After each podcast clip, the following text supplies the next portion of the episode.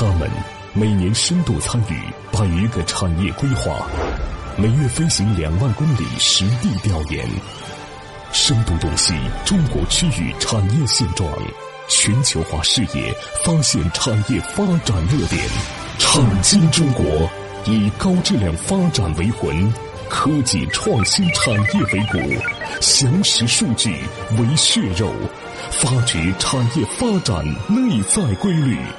创新中国与趋势同行。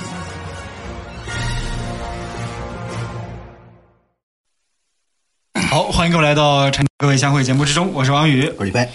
我上一节目呢，我们和大家说了啊，现在美国的赤字呢，嗯啊、也还是比较高的啊，而且的话，每年居然这个赤字的利息，嗯，就能给出一支美国军队，嗯也挺夯的。是，嗯所以呢，我们解决了第一个问题啊，就是中美两国对比财政一年大概有多少的总盘子嗯。可以供养这两个国家的澎湃的发展？嗯。啊，答案就是美国呢能拿出四万多亿美金，中国一年呢啊能拿出二十三万亿的这个人民币，人民币。啊，这两两个加呃这个加在一块儿呢，他们占了全球总支出的啊这个已经达到了将近三分之一以上了。哇，天哪！啊，所以呢，应该来说呢，这个每年这两家财政啊，是一个很重大的话题。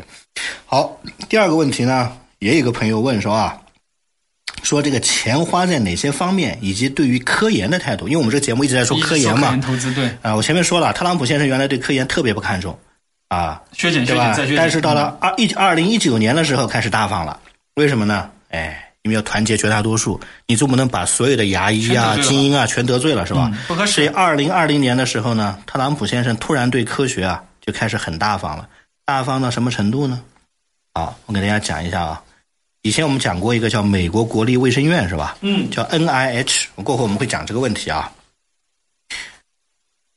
二零二零年的预算，NIH 增长了百分之七，达到了四百一十七亿美金，啊，美国国家科学基金会也增长了百分之二点五，给了他八十二亿美金。美国能源部的科学办公室增长了百分之六点三，给了七十亿美金。NASA 太空科学领域的预算给他增加了百分之三点四，也达到了七十一点四亿美金左右的这样的一些这个这个这个这个总盘子。嗯所以呢，给大家说一下啊，在这个过程当中，美国的所有的科技啊这样的一些领域，在经历了一到两年的不懂行总统之后，嗯开始全面的复兴了。为什么要全面的复兴呢？那就是因为如果科学技术再丢掉的话，还是什么呢？根本就没有任何的整个的竞争力的基础了。因为制造业不是美国的一个强项啊最大的这样的一个百年前是强项啊这样的一个基础是吧？嗯那很多人说了，你刚才讲了 NASA，讲了什么 HHS，又说了 NIH，究竟是什么机构呢？我们下面呢来聊聊这个话题啊。在聊这个话题之前呢，我们跟大家讲一个故事。你觉得美国联邦政府一年啊，对于整个科技的投入，一般会控制在多少钱？我刚才讲了，全国的这个投入财政预算不算一个什么问题啊？对科技这一块，它能投多少？这个可能是有一些大家比较关心的啊，比较关心的。那这个里边大概能投多少钱呢？嗯我大概做了一个小小的研究啊，大概这个过程当中呢，啊、应该来说每年都是在一千三四百亿美金左右的这个水平。它的这个研发呢，专门有一个 R&D 的经费投入的这样的一个逻辑。我首先跟大家说一下，哪些机构能获得它的经费啊？哪些机构能获得它的经费？一般来说呢，一千五百亿美金就是大家较量的一个重大的一个节点嗯啊。但是在二零一八年在审议的时候，曾经被特朗普呢啊砍到过一千两百亿美美金左右，嗯但是后来慢慢又回来了，又是一千四百亿美五百亿美金。所以美国政府经常讲一句话：每年这种圣母型的蛋糕一定要达到一千五百亿美金，才能支撑美国的科研科研的这个机构。一千五百亿美金多少？大家猜猜？如果按照人民币乘以七，就是一万亿人民币。一万亿嗯美国政府支出在科研层面就是一万亿人民币。嗯过后我们会讲中国有多少，是吧？嗯所以大家发现啊，这很多时候啊特别有趣，就这两个国家现在的很多时候殊途同归的，他们对于重大的这个研发投入啊，连给出来的钱都差不多。嗯啊，好，那我们首先讲这个问题。我们说这个给国防部，国防部美国人叫 DOD 啊，一般来讲，这个 DOD 里边要占到一千四五百亿美金里面的百分比多少呢？你记住，军事研发美国有一条红线，叫军事研发不低于百分之四十五到五十。哇！也就是两块钱的经费，有一块钱给国防，不得了的。大家知道，这个国家你虽然看上去它是一个光怪陆离的资本主义国家，嗯，我有的甚至想一句话：军国主义时代的日本都没有这么多的科研投入，有点厉害。所以大家想啊，一千五百亿有七百多亿美金给国防部去做武器的研发，嗯，是什么概念了？这一个国家的科研投入一半用来做国防，你是条顿，包括当年的这个普鲁士也没有达到这样的水准。所以，其实跟大家说一下，就是美国对于这种国防的执念啊，是一个狂热型的这种投入。所以，美国的国防承包商一直是不是都是以这种赚的呃盆满钵满的情况存在？就一年的科研投入，国防部一家要占掉全美科研投入的一半，就是七八百亿美金。政府投入啊。但除了国防之外是谁呢？我们前面刚才讲了，叫 NIH。嗯，NIH 隶属于健康人类服务部，是吧？生命科学的啊，生命科学这一块，二零二零年的时候，特朗普给他一个大礼包，从二零一八财年的两百多亿美金，给他提两年之后提到了四百一十七亿美金。大家为什么呢？因为在这个过程当中，他们认为生命科学领域仍然是美国构成的一个重大的一个竞争力。嗯，大家想想啊，四百亿美金加七百亿美金，一千一百亿没了，那剩下的所有的部门加起来。三百哎，分那么三四百亿、四五百亿美金，所以这就是我们讲这样一个逻辑。那再往下，谁是大头呢？可能讲是不是 NASA 或者谁？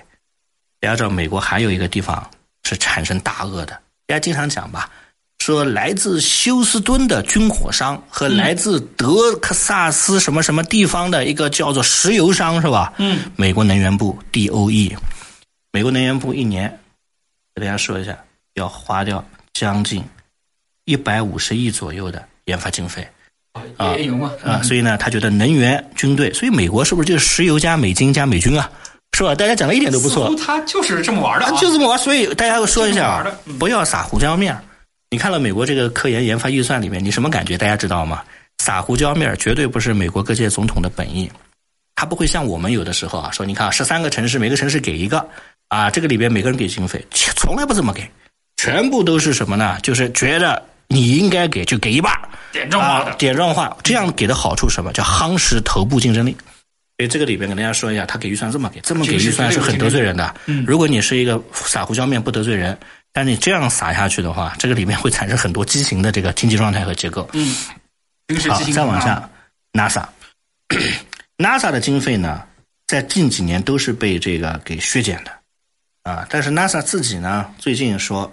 他拿到了一百四十亿美金，但是我拿到的数据呢，大概是一百二三十亿美金，也有数据说七十多亿美金，这些数据会有些不准。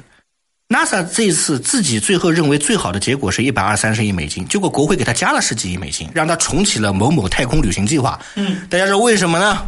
哎，那就是因为中国现在启动了大量的针对外太空的深层预测，所以最后过关的时候一般都会被削减。结果最后说：“孩子啊，你要的多一点啊！啊，我们的对手现在正在远航走向外太空，你难不到不想多要点钱吗？你再编个预算给我，给你点钱呢？”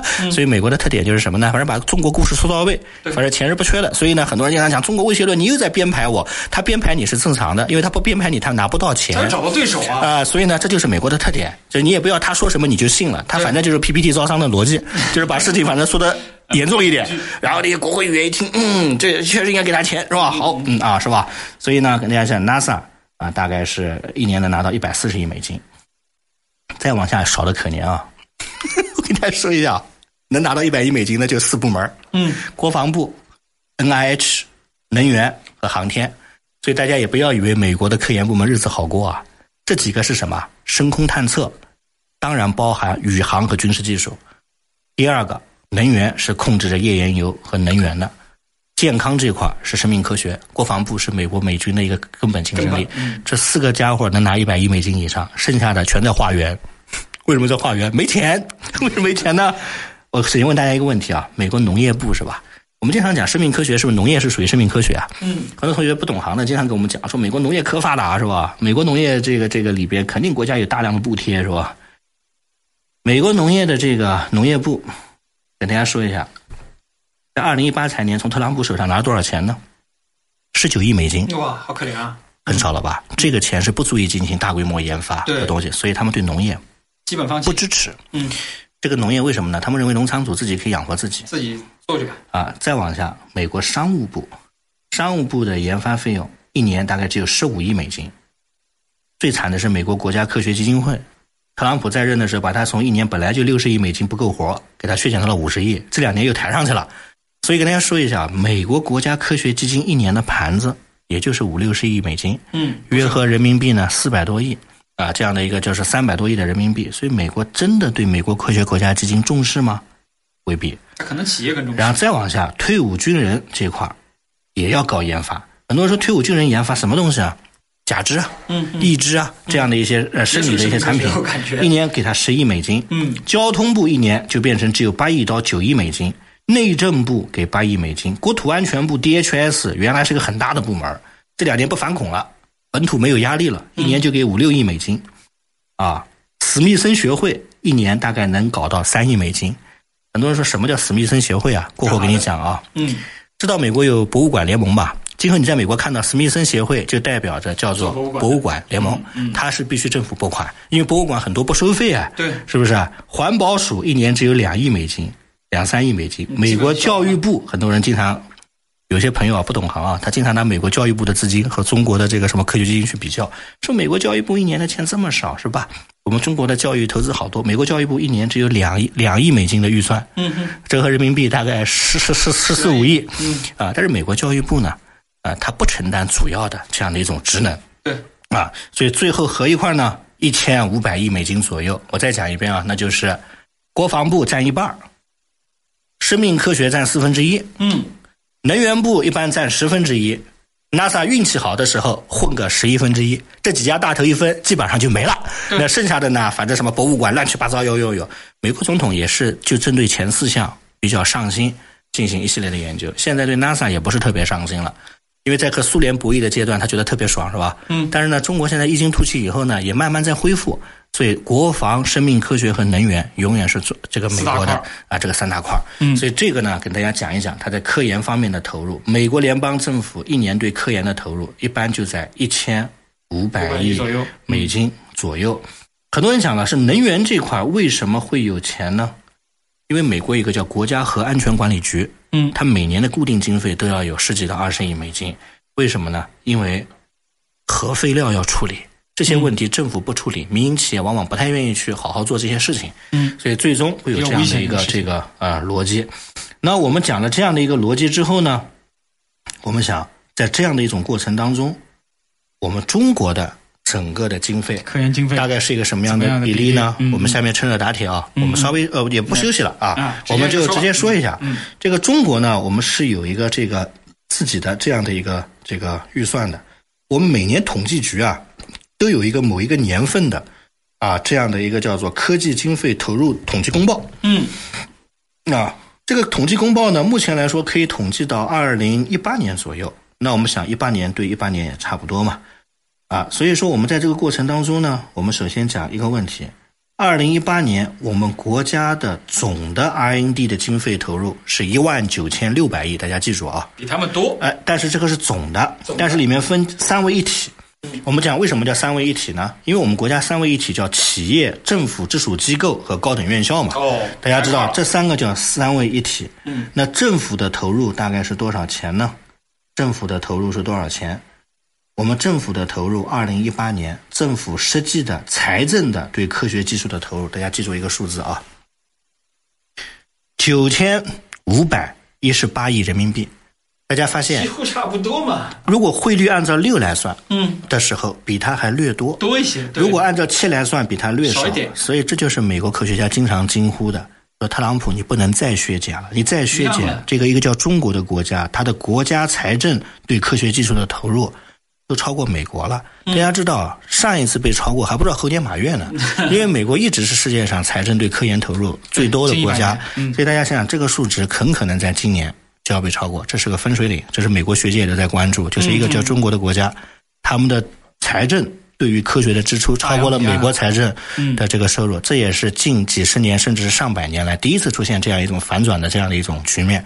也就是中国对科技的这种渴求和投入不得了。嗯嗯而特朗普在二零一六、一七、一一七年、一八年还在削减，所以他这一次在国会里边，二零二零年的时候再也不削减了，开始大规模的提升了加大投入啊，投入，因为他再不投入，他就是历史的罪人。对因为在这种过程当中出现拐点的时候，你还在这里削减嘛？人家说你简直就是川建国是吧啊？啊，所以在这个过程 是吧？啊，所以呢，在这个过程当中呢，应该来说啊，大量的都有这样的一些这个逻辑。但是美国的这个拨款呢，相对而言呢，它都是计划和任务制啊。给大家说一下啊，NASA 现在每一次它都可以进行调整。这个调整的过程当中，因为我们现在不是启动了这个火星啊，包括其他的探测计划。对，最新的消息啊，NASA 可能未来从一百多亿美金，特朗普直接给他批到了两百六十亿美金。哇，大家知道这就叫做疯狂的科学竞赛嗯。大家知道为什么呢？因为他觉得他要有一些自己的成果。又到科学竞赛的时代了。为什么呢？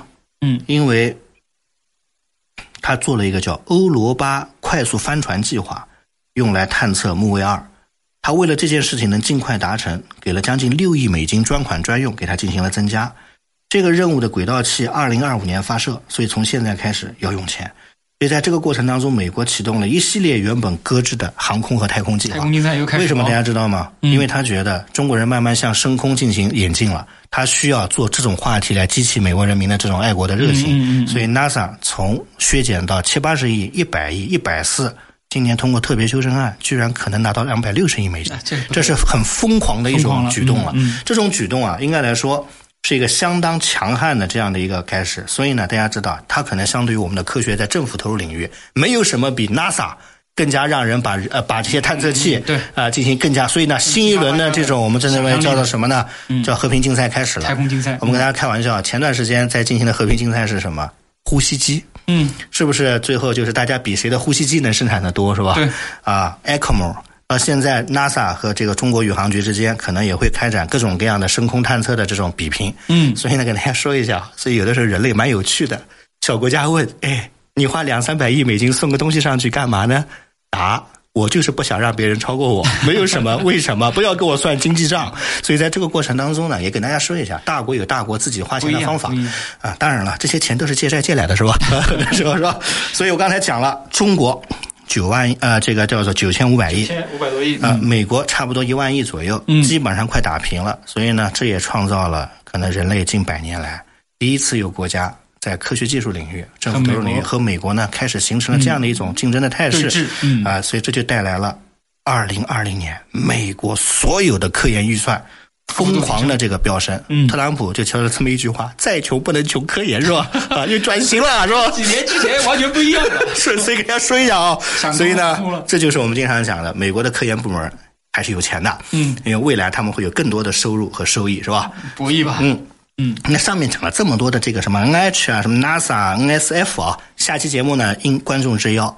解释一下。嗯那咱们不能装逼全全讲英文是吧？很多人说你这节目全讲英文，到时候小心被关了是吧？是吧？呃，所以给他说呢，给大家说一下大概是干什么的，啊，大概是个什么机构。下期节目咱们轻松一点，开始分解分解聊一聊啊。但是这期节目想告诉大家的就是嗯，中美在政府层面的科研支出已经快打平了嗯啊。差不多了。